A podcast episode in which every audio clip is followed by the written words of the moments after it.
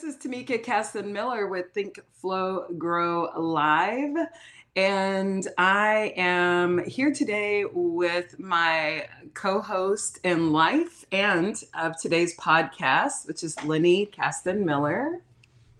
Today's episode is, um, is, is focused on the, or is called The Life and Times of Fear. And we're talking about um, times in which we're really dealing with um, a lot of anxiety, a lot of fear, of course, um, delusion, um, and and uh, uh and PTSD really is what's being seeded, and um, and so I wanted to talk to you guys today, and I wanted to have uh, people here who can speak to um, speak to these things because of, of living them and because of um, also having moved beyond them oftentimes.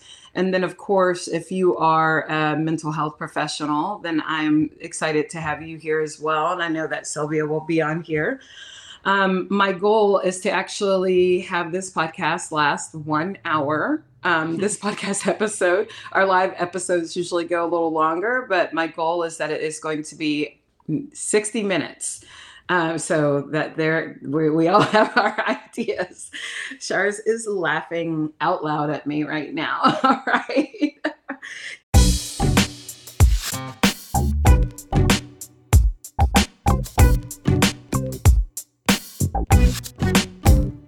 the very first thing I wanted to do was define um, these these things: anxiety, uh, delusion, uh, fear and PTSD. I wanted to, define them according to what is um, traditional thinking. And then I also wanted to provide some perspective um, based on history and coming from a yogic uh, philosophy standpoint or yoga, yoga philosophical standpoint. And so, um, uh, but before I do that, I'd like for us just to um, consider all of these things as a part of um, what I would call false, sometimes false knowledge. Um, and so we'll and we'll get into that. And there's a this is a concept in yoga that is called um, uh, or wrong knowledge, which is the foundation, I think, at a at a lot of these these issues that that are that is based on real things, but that we've taken and we've started creating um, imaginings that create horrible things. Um, so we'll we'll go into that as well. So the very first thing is something I think that we can all relate to, which is anxiety. I mean, I feel like anxiety is I'm not going to say an old friend, but like a friend that um that certainly there is a neighbor you know? Anxiety is the neighbor that you see every now and then and sometimes you need to go over there to ask for a cup of sugar and, and then you have a conversation and start talking about things and the friend invites you into their house and bada bing bada bum you're in anxiety's house. Um at least that's how i see it because for me, anxiety isn't somewhere where I live most days. It is a place that um, that is visited for me, and I definitely know that there are people out there living in anxiety's house. Um, so, if you are a person who lives with anxiety um, on a consistent basis, definitely please call in and share your experiences with that. So, what is anxiety? Well, it is according to um, the powers out that be out there. Um, it is actually your body's natural response to stress. It is a feeling of fear or apprehension about what's to come. This is according to um, psychology today. This is this is what it is. It's a body's natural response to stress. So I think sometimes we get really we start to feel really bad about ourselves because we have anxiety or we experience anxiety. But the truth is is that it's very natural to have anxiety because we're stressed all the time, and that stress can be small or huge. Um, and of course, if we are in a really large stress response, then anxiety is going to be bigger. But it is this this fear about what is to come. It's not about what is happening right now. And i think that that's something that is really um, important to acknowledge is that anxiety is not a present it's felt presently but it is about um, it is about a future thinking. Mm. so um, in that, then the responses to that are definitely um, creations. Then they're manifestations of our imagination because we haven't we haven't actually experienced whatever we're fearing, which is then causing the anxiety. Do you have any thoughts on that, Lenny? Mm, I don't know. I just think anxiety is natural. Yeah, I agree. I mean, it's definitely natural. I never really thought about it as present, past, or future tense, though. Yeah, it's actually um, really interesting for me to realize that anxiety has nothing to do with something that it could have, but it doesn't necessarily have anything to do with something that I've experienced. Um, and so, in that regard, it's it's a little uh, disconcerting that that can be something that I've completely made up. And this leads me to um, talking about actually um, the what in yoga we call the uh, states of the mind or the the mind stuff. And essentially in yoga, we say we understand that there are five states of the mind, or there are states of the mind, and they either cause misery or non-misery. And so when we're hopefully we're in that non-misery state, that that yogic state, that bl- that being okay with things state. But oftentimes we're not. And so when we are dealing with um, anxiety, which is of course a, a misery state, right? We're actually deep in what's called vikalpa or or uh, imagination. We're just we're creating something that hasn't yet happened, uh, creating an, a scenario. And this is what's called vikalpa, which is creating a situation essentially.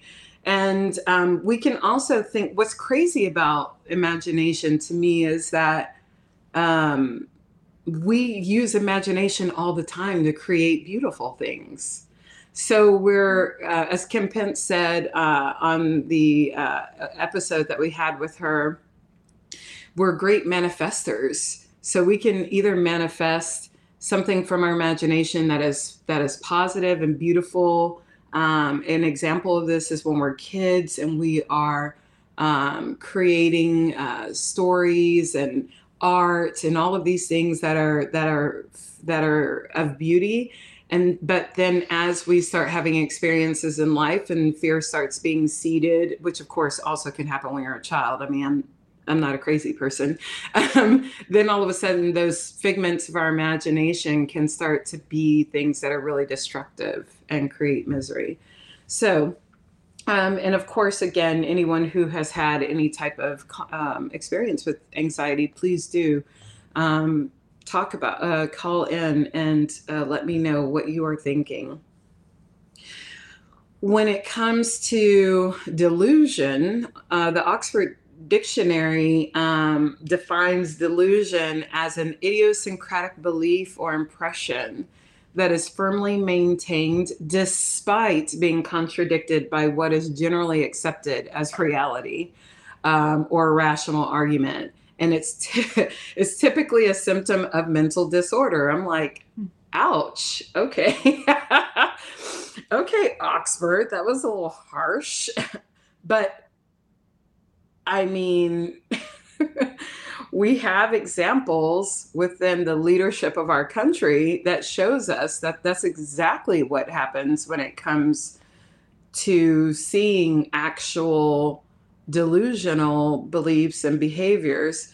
I think the crazy thing is that when we're looking at delusion, according to the dictionary, um, we're we're seeing that these are are that that these are thoughts that are contradicted and and generally accepted as reality, um, or contradicted as what is generally accepted as reality. And I think that what's really important about that um, is that what's generally accepted as reality could also not be true.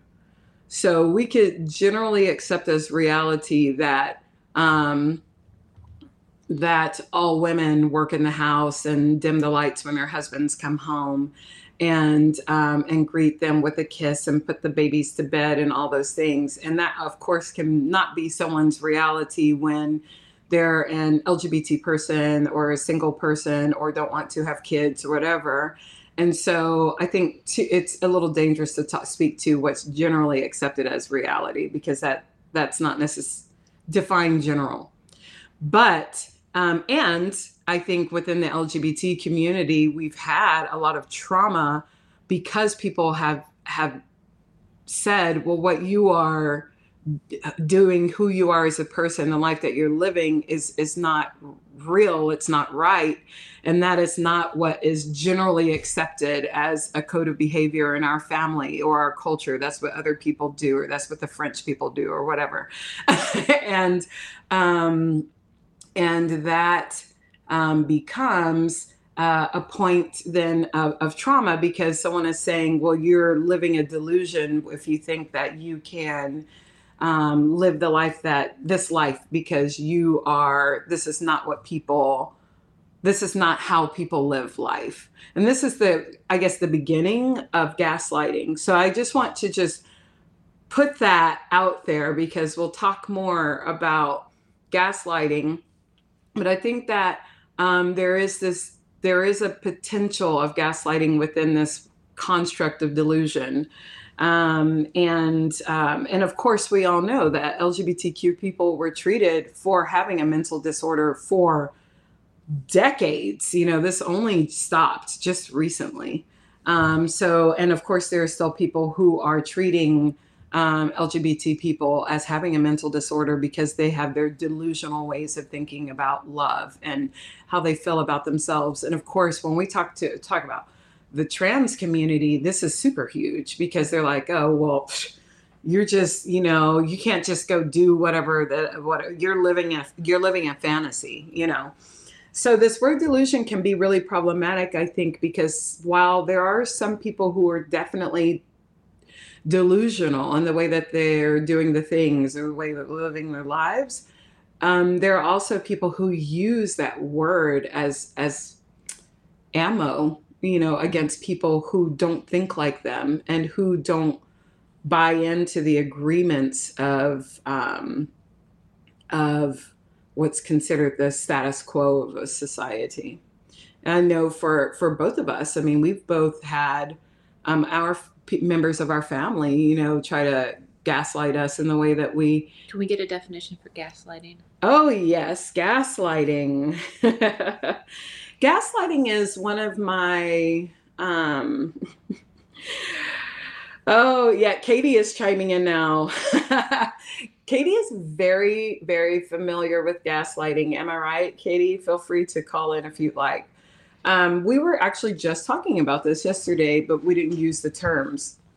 But gaslighting is essentially when someone um, makes you feel like you're crazy for the way that you live or the way that you think, um, or they try to make you feel crazy for the way that you think or the way that you're living. And they do it either by by with words by telling you that you're you're no you're a delusional person you're this that or the other or you're outside of the culture of the the family or you're outside of the norm. You're not normal. I don't get why it's called gaslighting why is it called gaslighting i don't know why don't you look let's does anyone know sylvia do you know why it is called gaslighting shars knows shars are you going to call or are you going to type it out call Mm. There was a movie called Gaslighting, Sylvia is telling us. But I don't know. Oh, wait. Um, the Google says the term originated from the 1938 play and 1944 film ad- ad- adaptation, Gaslight, where the protagonist's husband slowly manipulated her into believing she's going mad. The name comes from a part in the film where the husband is using the gas lights in an upstairs flat, causing them to dim on his own. Wow. So that whole new movie that's coming out right now about the dude who's like supposedly haunting his wife from the grave or whatever is all about Mm. gaslighting. So, um, oh, Shars has just typed out there's a 1938 play, and she just um, typed out what it is for our visual audience. Um, yeah, is a person who is making you question everything that you think is real. Um, I, it, I just think it is, first of all, how crazy does the person have to be, or how convinced does the person have to be of their own truth to like gaslight another person? And are they aware they're gaslighting? I mean, obviously in that movie he was, but are people generally aware when they are gaslighting? I think it's a case by case basis. And some people are psychopaths and some people aren't. I think there are more psychopaths than we think out there. um, um, yeah, and this the shitty part is when they're in our own families.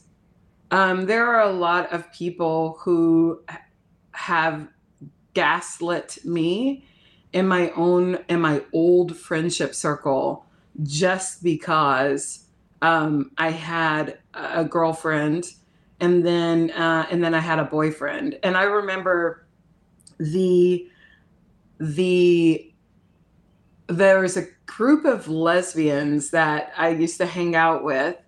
Um, it was a it was a meetup, and I remember I had a girlfriend at the time when I broke up with a girlfriend that I had a boyfriend because I love all people regardless of their genitalia. Um, I I had um, the people in that group were like, "What the what the fuck? Like, what are you what are you doing?" Like I was like I was somehow you know diminishing the group or I was somehow diminishing the culture by having a boyfriend. Um, this has happened to me as a black woman. You know, like, well, you have a white partner, so hashtag no black love for you. Um, I uh, I know that I've had conversations with uh, with Shars, in which my friend Shars, in which we've talked about how just culture culturally as people of color there are sometimes ways in which we're supposed to act according to our culture and if we don't act that way then then we're wrong or somehow out operating outside of the culture I think that's any culture. I don't think it's just a culture of color because even I white agree. people have a quote unquote civility that they're supposed to follow per their culture, and you get, I guess, gaslit or whatever um, when you break that mold. yeah i think especially for i think especially for white women you know we talked about this last week as well where white women are supposed to act a certain way are supposed to do a certain thing are supposed to be genteel, are supposed to be the homemaker. And what happens if you're none of those things? What happens if you're what happens if you're a terrible homemaker? Does that mean make you less of a woman? Now it makes you a badass bitch because you're better at something else than pushing out babies and doing your man's uh, laundry and dishes. Katie said it makes you a wild woman. yeah, I mean, there's a whole book written about that, right? That Women Who Run with Wolves um, by Dr. Estes that talks about how there's a whole culture of people who do not follow the culture of their family. And you know, of course, families have their own culture, and if you don't fall within the norms of the, your family your family culture, then you're also you know the the black sheep being called the black sheep is just a way of a family an entire fam- family gaslighting you. Hmm.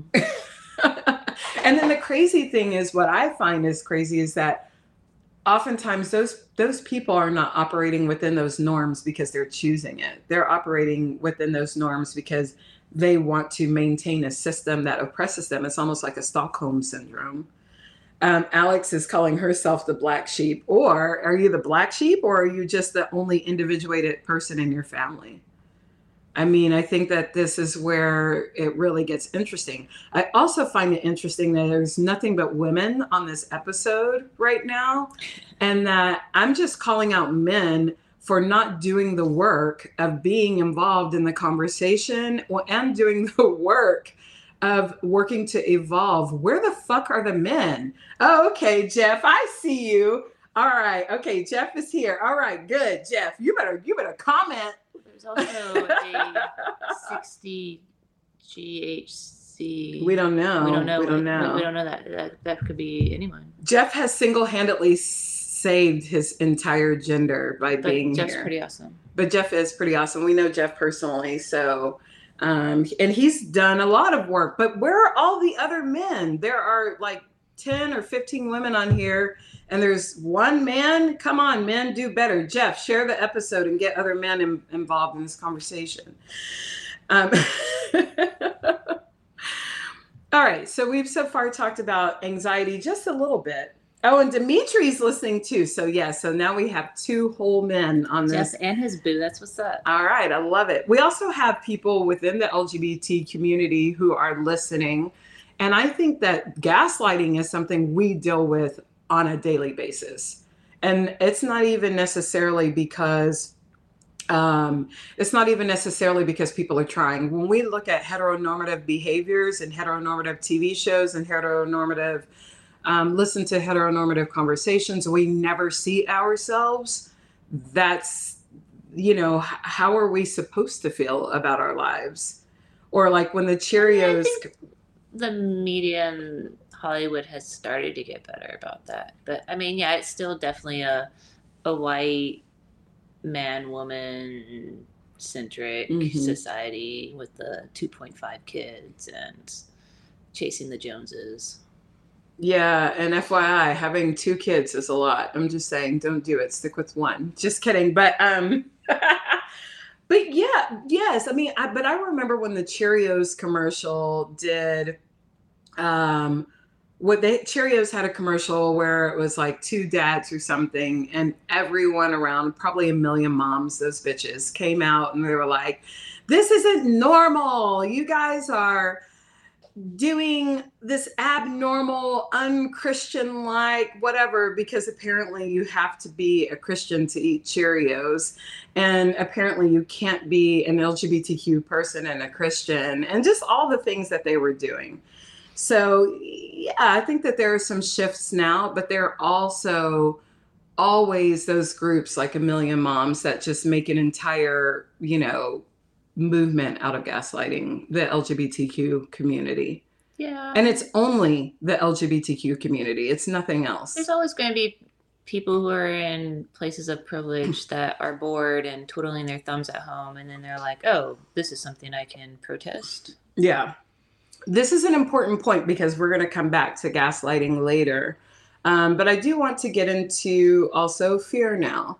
And according to Psychology Today, um, now mind you, I am not a psychologist. I've never claimed to be one. I know, however, we have one in our audience. So if I say something off, please contradict me and feel free to call in. But according to what I have found regarding psychology, um, about fear is that and what i found to be fascinating is it's it is part instinct um, but it is also part learned and of course is part taught so we are in this habit of teaching and reteaching and learning and relearning fear which then informs the instincts that we already have that are there and of Yeah. course this stress response is what is a result of it. So I just want to guys uh, to tell you guys what um, Dr. Um, Theo Tsaousides says says about um, fear, which is that um, it is essentially um, it elicits the the the fear response of freeze, fight, flight, or fright. Flee, freeze means you stop what you're doing and focus on the fearful stimulus to decide what to do next. Um, next, you either choose fight or flight. Uh, you decide whether to deal with the threat directly or work around it. So the examples here are: you read a memo, your company is laying off people, and that is that is um, freeze. and then you tell your boss why you shouldn't be laid off, that's fight, or you start looking for another job, that is flight. And when the fear is overwhelming, you can experience fright. And then fright, you neither fight nor flee, you just do nothing um, except obsess about the issue. Like you obsess about the situation, you ruminate, you complain, but you actually take no action. And being continuously in fright mode can lead to hopelessness and depression.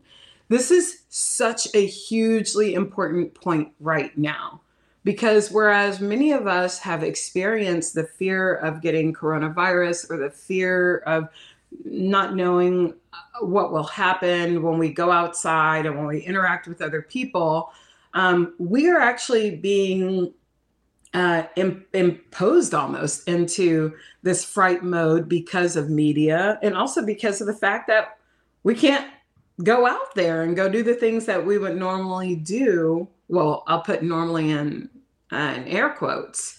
And and so yeah hella people are are stuck in fright mode right now.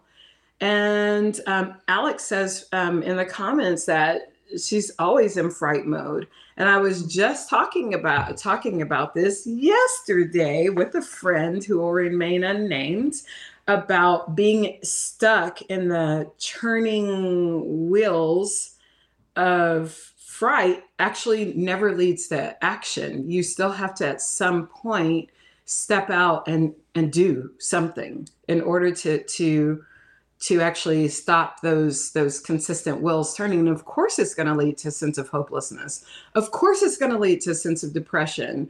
If you're like uh, obsessing the entire time about the problem and um but but doing nothing about it of course you're going to feel hopeless I think that the people who I know who have gotten out of really fearful circumstances have done a lot of work. And actually, that is why Lenny is here. Um, I'm Jon Snow. I know nothing. you are not Jon Snow. Um, and we learned that Jon Snow actually did know something at the end of Game of Thrones, but I digress. So this this leads us directly into PTSD, which is you know, which according to the American Psychiatric Association is a psychiatric disorder that can co- that can occur in people who have experienced or witnessed a traumatic event such as a natural disaster, a serious accident, a terrorist act, war or combat, rape, or other violent personal assault. And so, um, Lenny is a war veteran. Um, she was in the Iraq War during the fun period. and um, and uh, was uh, yeah was exposed to all, all those things actually um, and um, yeah I, I don't want to speak for PTSD because I think that PTSD is something that needs to be spoken from well what is your what are your thoughts on PTSD? How about that? I'll just say that. Um, I mean, I don't, I don't necessarily agree with the definition that you just read, because I think from based off of my experiences and everything I learned through overcoming and working through my shit, um, PTSD can anyone can have PTSD whether or not they witness a terrorist act or like do all those things because like from all the information that i gathered during my recovery from it if we want to call it recovery um or my processing of it that's a better term uh is if your body is in a constant stress reaction you're traumatizing your body every day mm. so like for me just being even if I hadn't gotten shot at, I hadn't gotten things blowing up near me, you know, like hadn't actually had those real like traumatic events. Just being in the war zone where the thought, the idea that someone could kill me at any given time for 365 days straight is enough for your mind to get stuck in the fight or flight loop that is what causes the PTSD because PTSD is when, from my own experience, when you you have um, a collection of incidences or stress responses that throw you into fight or flight mode every time it gets triggered. So for me, so one of my things was loud noises, sudden Mhm. noises would um, trigger my PTSD. Well, obviously, because mortars blew up five meters from me, Mhm. and the only thing that saved my ass was a concrete wall, you know, that's a legitimate response that I would, um, you know, duck and have a physical reaction to hearing a sudden loud noise, right? Mhm.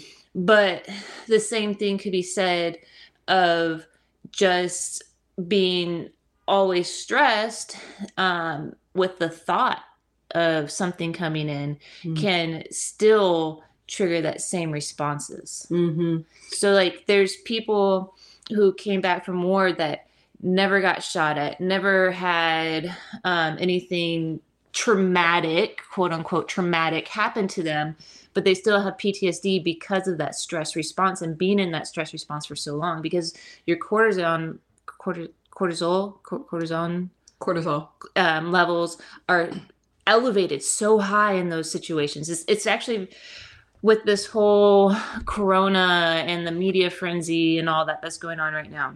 Like the whole world is get, getting traumatized with PTSD right now, if they believe it or not, Mhm. because everyone is in this stress response. Everyone is fearing for grandma down the street or themselves or their kid or there's job instability and there's you know all this stuff that everyone knows is going on. Mhm. and that's enough for your um there's this part in the brain that activates fight or flight um it's, it goes into your pre prenormal senses. I forget what it's called Yeah. uh, but it, it's this little spot in your brain and that's enough to overactivate that which is what causes the ptsd so it's like clusters of memories that get stored into your body into your cellular level that causes the ptsd Yeah, and I think, and yes, Katie, I believe it is the amygdala, and this is is or the uh, it's either the amygdala or the hypothalamus, but I'm pretty sure I it's the forget. amygdala. uh, it's the been a while since i did my training And I should know this as a as a person who um, has um,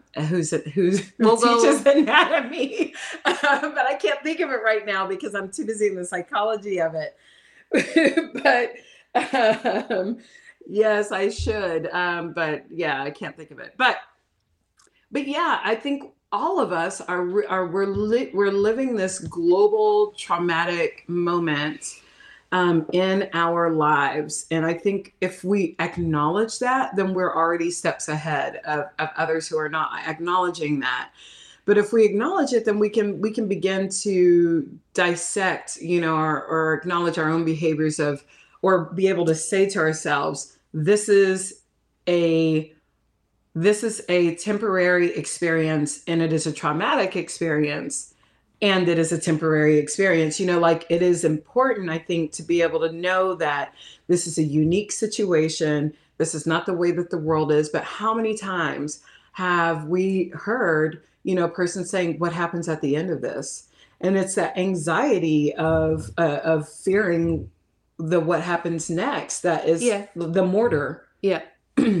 yeah, and I also think like what happens at the end of this is really dependent on the individual themselves because they Mhm. can either process through what is happening or what at the end of this what happened to them or during this or they could let it fester and never process it and always have issues from it. Like Yeah.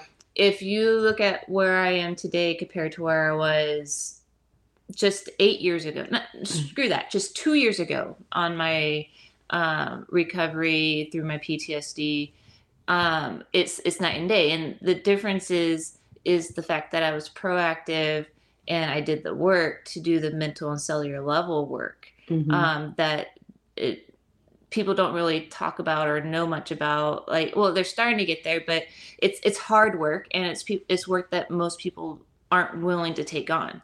Like Yeah.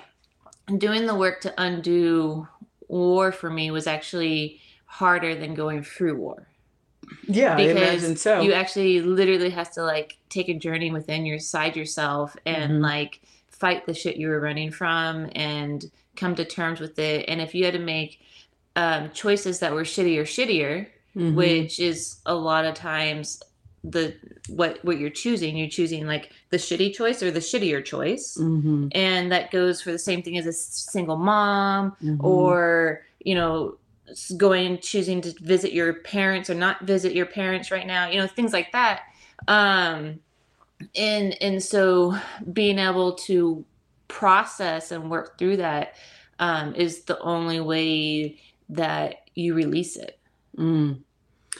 Can you tell us more? Having a question from Katie Mhm. asking about um, about your healing journey and and what that what that was or what that looked Um, like. Well, it, it's it was a very long journey. So I was in war for 365 days, and then I was in the healing journey from 2007 until last year.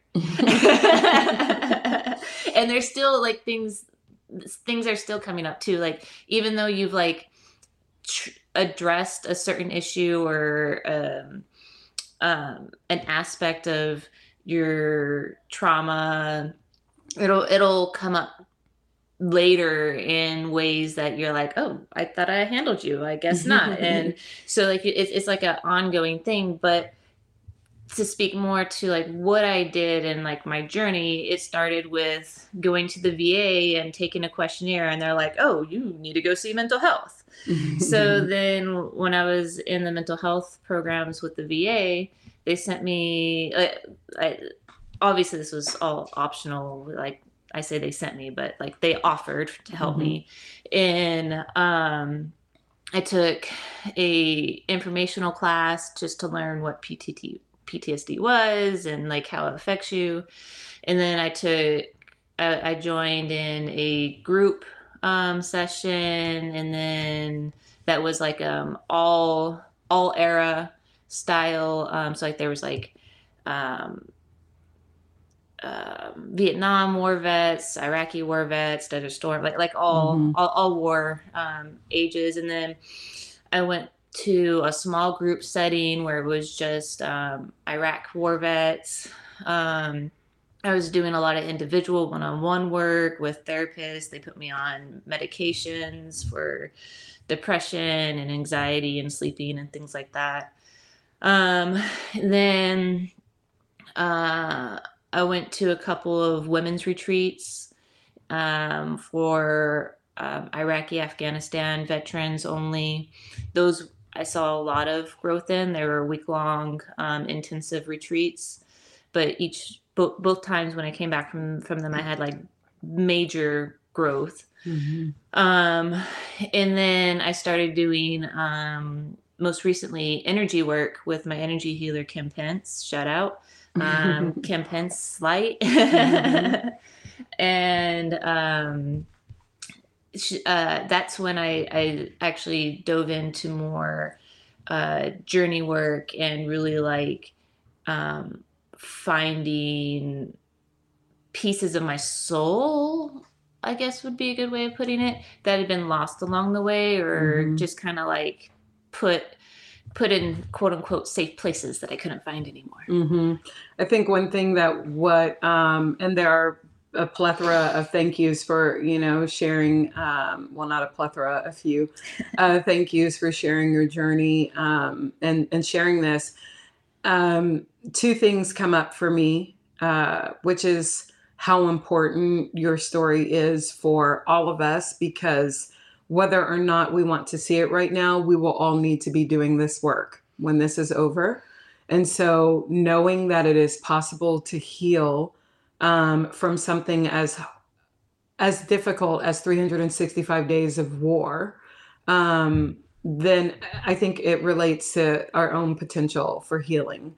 The other thing is that um, actually there there are two more things. The second thing is that one thing that you have said before, and even on this podcast before, is how your journey to healing um, encompass not only healing from war, but also um, that that reality that there were things before war that were happening that required healing as well. And I think that we do not realize that we had before COVID, we had a whole life of shit that required and needed healing and that we either were or were not working on. And now we're in this global trauma and this just added that on Yeah. top of that. So it's like the PTSD that is acquired from war when you already have every, you know, whatever else you have going on before you went to war. Yeah, and a lot of those things you don't even know or realize you have because um, at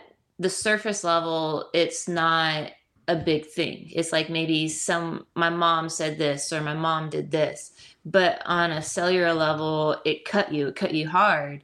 But it because of the situation not having the vocabulary or the definition, you didn't realize Mhm. that it's something that needs to be worked on. Yeah, I think that people don't realize that those are little traumas.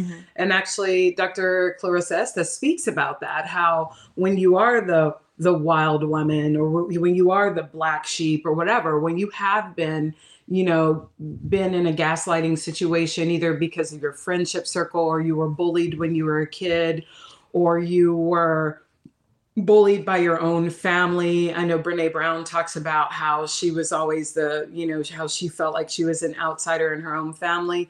And while I don't, you know, have the same, you know, hard on for Brene Brown that a lot of other people do, um, I do think that she speaks to a lot of what is uh, a collection of little traumas um, that happen, you know, in your life that are significant to your psyche that you don't even realize are happening. And then we come into a big trauma, Mhm. you know, the the the the big situation, a day full of mortaring, you know, which for us is this this situation right now. Um, and when we come into that, then we are made to sit with ourselves in that moment and everything that that moment is telling us about ourselves, all the fear that we have to deal with, and all of those things and everything else that we had before that moment is compounding that situation as well. And I think that this is where um, um, we we if we do not understand um, PTSD and we don't understand how to we don't understand the importance of healing from it and we don't understand the fact that we we will all experience this the whole world outside of some, you know, maybe New Zealand or Papua New Guinea or places that didn't really, you know, go through it because of isolation or great leadership. Um, we're all going to be dealing with this collectively as a world, which means that the world will be informed by millions of people, billions of people who have PTSD. That, for me, is a really like, but it doesn't cause me anxiety. What it does cause, evokes in me, is a responsibility for my own healing and for my own awareness so that I'm not one of those people who is then leading from the perspective of being traumatized. Mm. I think that that's the real difference um, uh, of a possible what's on the other side of this or possibility of what's on the other side of this is you're either going to be living from a perspective of uh, deep awareness or being um or being guided by this this this PTSD or this anxiety that just continues. Um, one interesting thing that you mentioned was this beautiful um, definition of when what anxiety is, which is sitting there and being in a war zone and and being there, and then it's the times between the crazy times, you know, the times between the the mortars or the the explosives or whatever that those times between them are little pockets of anxiety because th- the the next thing is coming. It's just a matter of when. Um and so it, it becomes this interesting anxiety building uh petri dish if you Mhm. will um so yeah and uh, so i think that it's important for us to know that we are all experiencing this global trauma for the reasons that I've just mentioned. And then I also think that it's really important for us to acknowledge that we're all experiencing collective grief. I Mm. think if we acknowledge that those two things are happening, we can actually step into healing. So I'm going to speak to we're going to speak to collective grief and then we're uh, and then also I'm going to um, let you guys know some tools at the end of this um, that that you, hopefully will be helpful for you. Um, but the the first is when we're when we're looking at grief, um, according to Elisabeth Kübler-Ross and David Kessler, there are the five stages of grief: um, denial, anger, bargaining, depression, and acceptance. And they say that this is a part of the framework that makes up our learning to live with loss.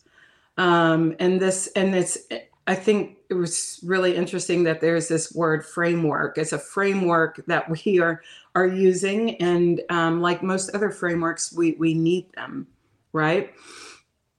Um, and so the first one is denial, and um, of course, Lenny and I have had these conversations about our own things that have been grief inspiring. Um or uh even in this time like well i'm fine. I'm doing fine or whatever like i'm i'm fine or whatever.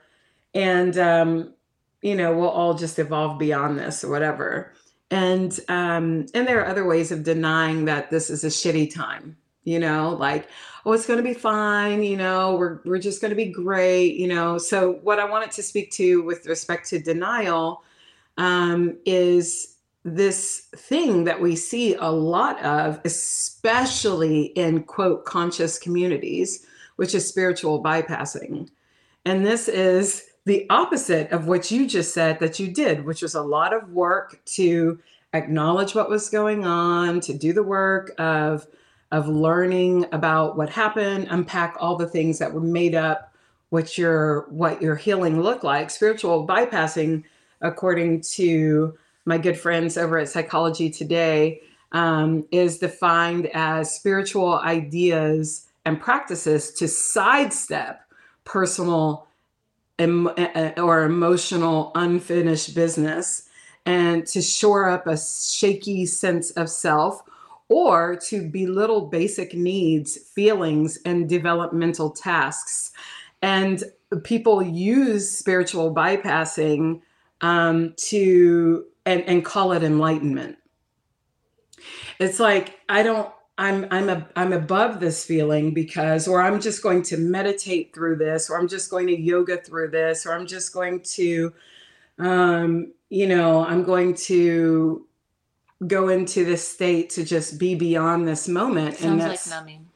it's exactly that is a really nice segue my darling. It is numbing. For me it's very akin to numbing. Um it is uh there's a I, I can't remember who who said sylvia said i'm blessed and highly favored. Yes or god will get us through it. Um you know for me this is when people uh, use yoga meditation prayer dogma to just not feel what's happening and to try to elevate beyond the experience to live it and it, and it's bypassing like we it's it's the attempt at bypassing i don't think it works um but there was another um, uh, quote that I pulled, and now I can't remember who said it. But it was the foundation of spiritual bypassing is basically avoidance and repression. Mhm. And in some individuals, spirituality serves as a way to rise above or handle the shaky ground beneath.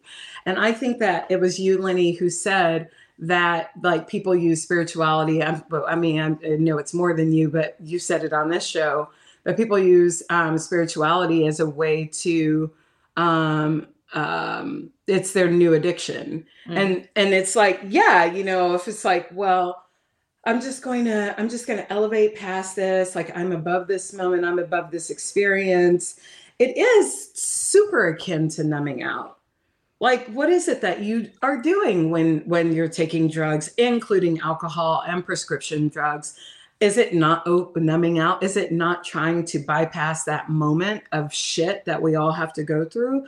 You know, isn't that it? Or indulging in comfort foods to give us that, you know, doing that emotional eating. Like, just like, I just need, all I need right now is cake or chocolate. I mean, and I'm saying that because I have done these things, not the drug parts of it, but for sure. Sugar is the- a very strong sugar drug. is my DOC, as we know. Um, and I was mainlining it all last week.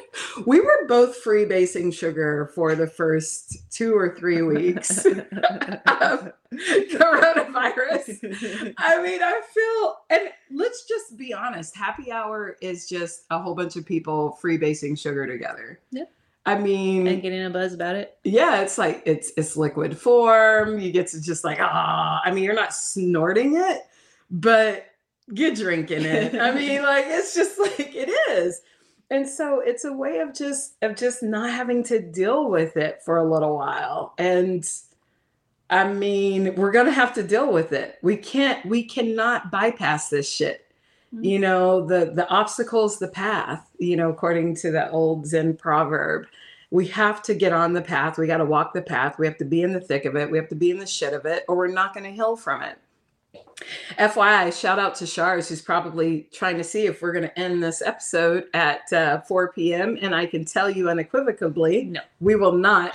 But we might, we might by 4:15. I feel, I feel very uh, confident that we will that we will be doing that we'll be you know there um so i i think that this is super important um to acknowledge that that coping mechanism Mm. of spiritual bypassing or numbing through whatever it is that you use to numb but there's also this thing that is so annoying and it is toxic positivity, which is another thing that is just like hugely annoying. Which, according to, um, oh man, I don't remember where my source was, um, but it is a culture of portraying yourself as being happy no matter what. Like that whole positive vibes only, you know, and it's like, it's impossible because real shit happens. Like real problems happen there's a difference between positive vibes only and being an optimist which is being able to call a shitty situation what it is and knowing that there's something on the other side of it Hmm. but if you're just like being like positive vibes only that's just not helpful to anyone i don't think um, so all of it is this spiritual bypassing or this numbing. It's Mhm. essentially it's like using spirituality to numb, or using drugs and alcohol and food to numb, or using toxic positivity to numb. But that's all it is, and it's the denial because we are all in collective grief right now. So it's that first stage of grief. Um, and we all know there's five. and we all know there's five. So, oh shit, there's more. Like, we still have four other ways before we get through it. So, the other is so then I've brought two in together, which is anger and bargaining, hmm. which for me looks like scapegoating. So when you're scapegoating, you've got that fear of whatever. And so then and then you're like, oh, I'm so scared of this, blah, blah, blah. And then you're like, you know what? This is because of blah, blah, blah. And so we scapegoat using a particular community. And this has led to really horrible, horrible situations in history and can have really giant implications personally. So I am Are histo- talking about the Crusades right now? well, Please tell me you're talking about the Crusades. I mean, we are going to go into history because I'm a nerd, but we, according to the Anti Defamation League or the ADL, they're they're essentially are um, describing this scapegoating as blaming an individual or a group for something based on that person or group's identity, when the person or group is not responsible. And this bias or preju- prejudicial thinking um, and and of course discriminatory acts leads to scapegoating which then leads to xenophobia Mhm. and in history we have seen this as you know being afraid of all the germs um, from immigrants in the 20s and then of course being afraid of all of the violence and drug drugs in the in in just last year with immigrants immigrants get a lot of scapegoating fyi um, just That's to because they're not ma- the majority. yeah exactly It's easy to sca- sta- scapegoat the minority. Yes, spoiler alert, immigrants are always the, the group that gets scapegoated. Um, but I find it really interesting that it was like Italian and and uh, and uh, Irish immigrants in New York City in the 20s and then and just this in this recent most recent um, year it's been like everyone's everyone south of the border um, and what they're going to bring. And in the early 90s, early 80s, and late 80s with the HIV and AIDS epidemic. Of course, we had gay men um, were the scapegoats. And then, but interestingly, it developed, it shifted to Haitians. Hmm. Like, really? Just Haitians, just or some reason, for some reason, the reason why HIV and AIDS becomes a um, the scapegoats for for this this situation but but of course my favorite in history is actually not the crusades my favorite in history is during the black plague and this is when But didn't that lead jews to the Crusades. no no it didn't lead to the crusades that that was had different Okay, things going okay. on Eh, but it did lead to the spanish inquisition Mhm. um, and the when the Black Plague was happening, which we all know was transmitted through rats and it started through the mosquito and all these things, people were like, "Oh, well, Jews brought the Black Plague onto um, our community," and and it all it did was it created pogroms and genocide against Jewish people. And the crappy thing, besides the fact that pe- many people died, the crappy thing about it is that Jewish folks, after having so many, you know, struggles before that period, you know, before that time frame, had just enjoyed a golden age uh, in the Iberian Peninsula. We're like living life. We're producing all of this art and and um, and and writing and all this stuff. And then the Black Plague happens, and people are like, "It's you! You're the reason for this." So yeah, so it's happened. And today, who's the scapegoat? Anthony Fauci and Bill Gates. They're the scapegoat. Hmm. Uh, they have become this huge, you know, um, these targets for COVID 19 as the people who are somehow responsible for the spread of this disease. And because of Chinese people. well, yeah. Well, this is so we've got the conspiracy theorists who are like, it's Anthony Fauci and Bill Gates. And then we have everybody else who's a racist who's blaming Chinese people and J- Asians in general. Yeah. yeah, like, how are we going to blame an entire continent of people? I mean, it's not the First- first time in history. It's not the first time in I history. mean, really, it's our, our go-to. But my God, how are we going to just say Asians? Like, How did we say just Muslims? well, exa- exactly. How did we say just the Jews? Because it's easy. Because It it's is- not you. it's easy. It's easy and it's lazy. It's emotional and spiritual laziness. And um, work harder than you need to, baby? yeah, it's crazy because this xenophobia has been nuts, nuts. The I want to bef- just mention really quickly. Al Jazeera Network reported in an article on April 6th. This is this is almost a month before now. So God help us where we are right now. That there have been numerous reports of anti-Asian racism, anti-Asian, not even Chinese. Like everyone gets thrown into the same pot together. So, anti Asian racism on the streets of Australia, India, and the United Kingdom. And in the United States, the reporting forum Stop AAPI Hate has recorded more than 1,100 instances of anti Asian harassment since being set up just in late March.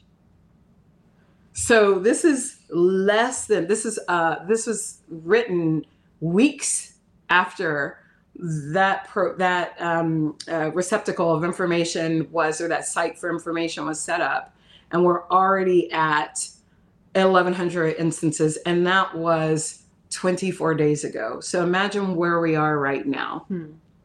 you know and then you know and it all just starts up with with some you know someone looking for someone to hate because of anger and then bargaining. Because the thing is so if we get rid of all the chinese people then we're finished with this. That's literally not how it works that's not how it works. It's impossible. But that combination of anger and bargaining is scary. That, Mhm. that combination is jim crow. That combination is you know burning people at the stake. That that's the whole witchcraft situation. That combination is the crusades. The combination is you know um, massive rapes in south africa of le- of lesbian women and and and having you know to try to fix them you know that combination is scary as hell especially when people who have traditionally held power are the ones wielding it Mm. um, and of course that combination is the holocaust so people you know are currently targeting anthony fauci and bill gates but i think you know the which is hilarious because there are a lot of people who are quote woke who are targeting um, Anthony Fauci and Bill Gates, which was actually this whole conspiracy was developed by a super, super, super, a far right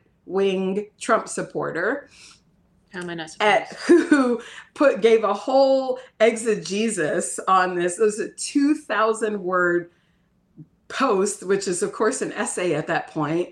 And out of it, PolitiFact found only four factual statements. And they were like, yes, the Bill Gates, the Bill and Melinda Gates Foundation is a donor, it is a donor to the World Health Organization. Like they were only like like facts that are that are that were, you know, non-harmful facts so i just think that it is interesting that in this experience of of grief of losing um, what is what we feel is normal in our lifestyles and all of those things that we start going through these stages of grief and one of them def or two of them end up uh, bringing us to scapegoating which we're Mm. seeing across communities uh, amongst racist amongst theoretical you know woke people and all of those things and we're not even talking about all the people who are posting all of the news that is reported on YouTube. FYI, YouTube is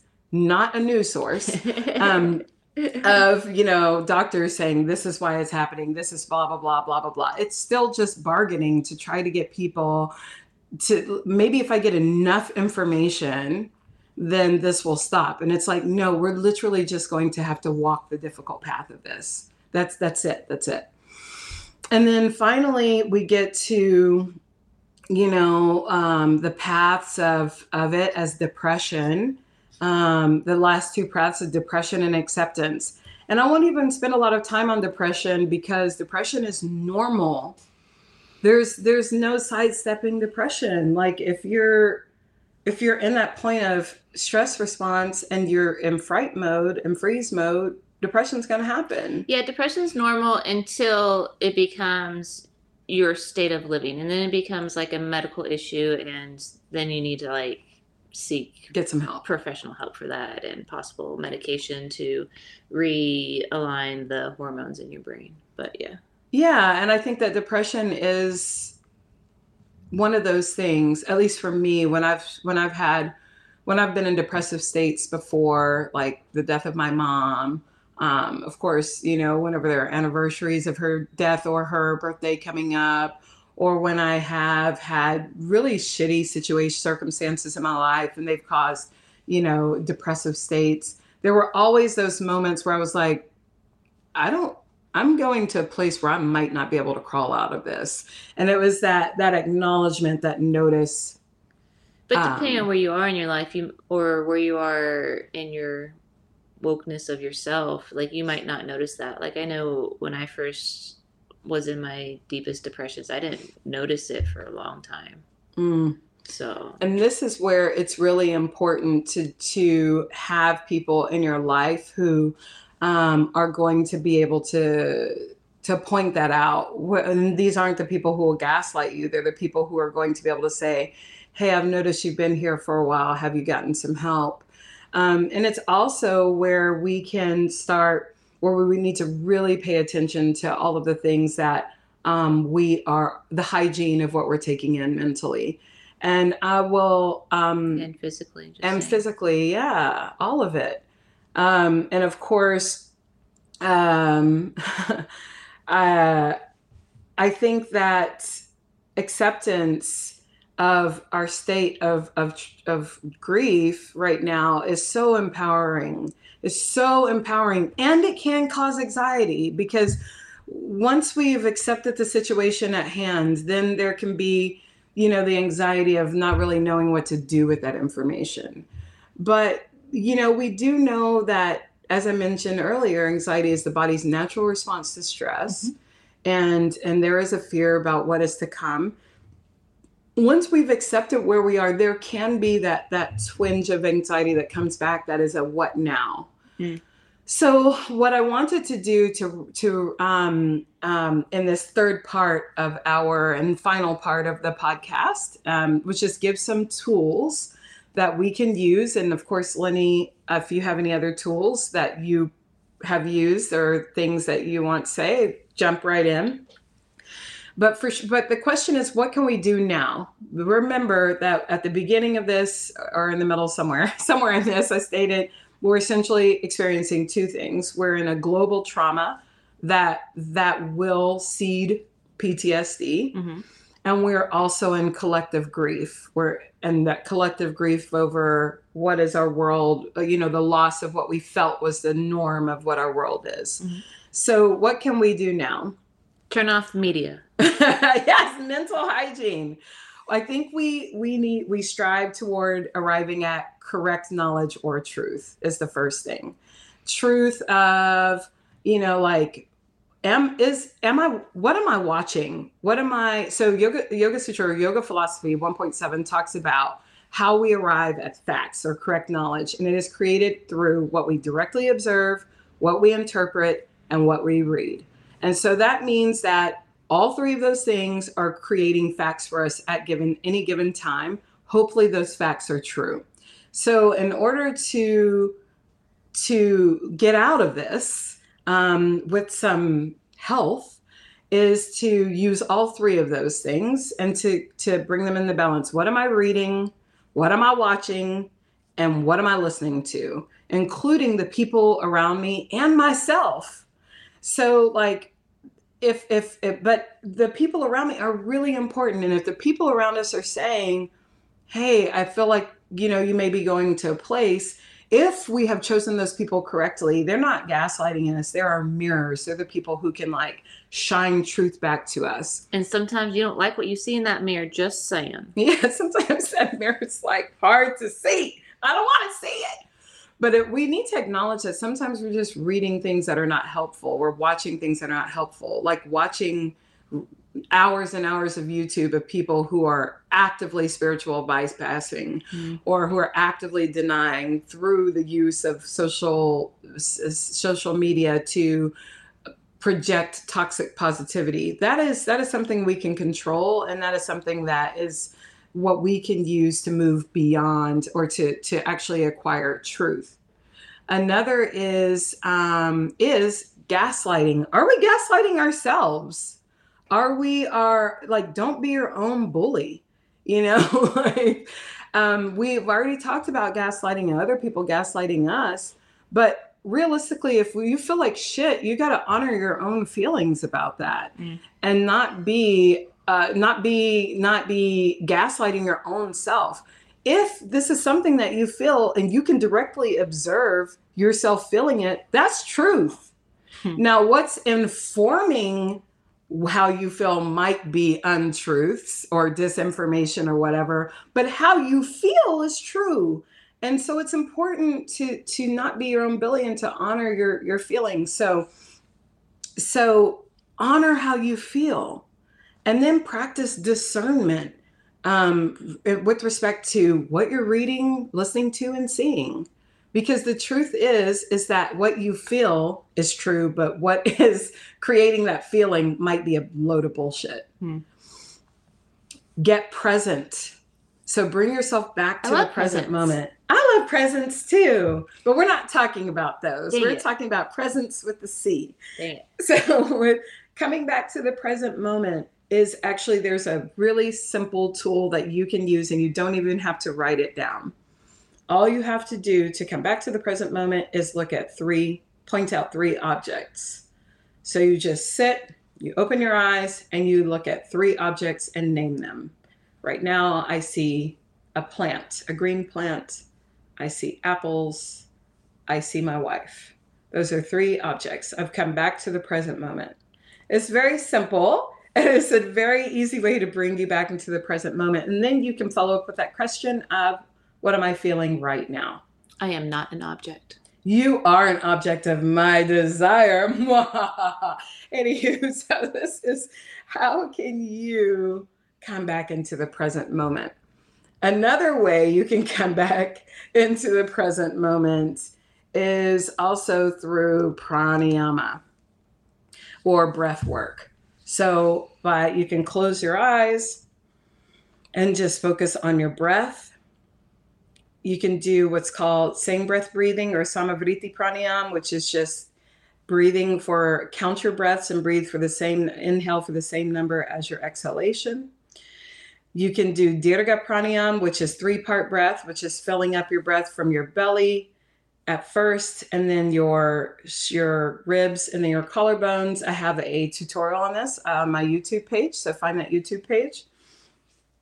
Um, or you can just follow your breath for a while. Do it for five minutes. It's a great way to come back to presence.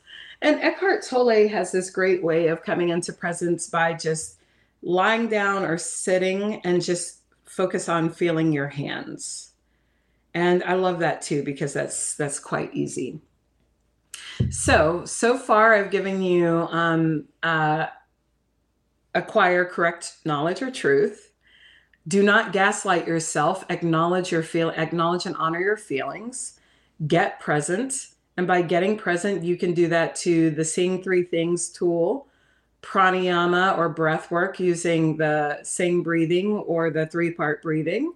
And then also that presence of just feeling your hands and then you can also practice yoga asana or movement yin yoga makes you work but that work is intuitive and internal. So it gives you something to do and something to look for when you really need to do have something to do. You could practice restorative yoga, which will actually invite rest because each pose is received instead of fought for. And so it takes you out of stress response, takes you out of fight, flight, freeze, or fright mode by inviting rest. And some of us are not sleeping right now. So, doing restorative yoga for 20 minutes before you go to bed or an hour before you go to bed is a recipe to get you to sleep. Then you could do hatha or forest yoga. I don't recommend doing vinyasa yoga right now. And I know I have a vinyasa teacher on the line, but I don't recommend recommend it right now. Um, I recommend hatha and forest yoga right now because it it makes you work and it utilizes the concept of tapas or discipline to pure uh, to to help you burn off um, your thoughts and the karmas of the day and all of that. You can practice Kriya Yoga to purify yourself and the body, but it doesn't get into the competitive nature of Vinyasa Yoga, which might be something that you're personally working on during this time. If you're competitive or ego driven, um, during this during as as your nature then doing a vinyasa yoga can definitely get you tripped up and get you back into that ego um, mindset of why can't i do this? I'm not doing now if you're enlightening and you're transcending you can always use that as a practice of self-study and say oh this is why i do what i do. This is when i do what i do. But um, but if you are a competitive nature and the yoga that you have been doing is a competitive type of yoga, then doing hatha or forest is cultivating the opposite, which will bear fruits, according to the great yogis. Um, Shars, who is our vinyasa flow teacher on this thread, is saying if your yoga is competitive, are you doing yoga? No, you're not. But you don't know that you're not doing yoga. And you're just exercising or doing calisthenics. And you may have realized that about yourself. And as the um, as the uh, the oh my goodness, I'm losing my mind. As the um, the well, I can't remember which group of yogis, but as they would say, these are a group of ancient yogis would say, anything in life can be a poison or a blessing. And so, if you are doing a yoga that that is uh, creating or, or delving into your ego self more, then that yoga is your poison, not your blessing.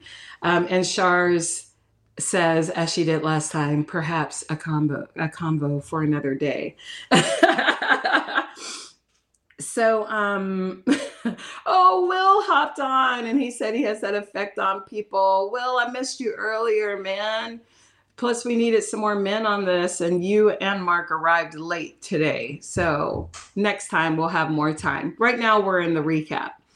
Um, so you've got your yin yoga, your restorative yoga, hatha or forest yoga. I don't recommend vinyasa yoga, other people will, but this gets you out of the funk of sitting. And then most importantly, get into nature. Period. Get your Period. vitamin D. Period. Vitamin D. Get your vitamin D, and I don't mean that one. I mean the vitamin D that comes into your body through being in the sun. Get into nature, let the air purify you. You are not quarantined. You probably most of us in the US are not quarantined. We are in we are in social distancing. So if you are not quarantined, then there's something really therapeutic about seeing other humans and animals in nature. Get out into nature. The earth is forcing you to pay attention to her. So go outside and listen. Listen. All right. I think we've done a lot here. I think we've done a lot of work. And um, we went a little past my what I had hoped we would do.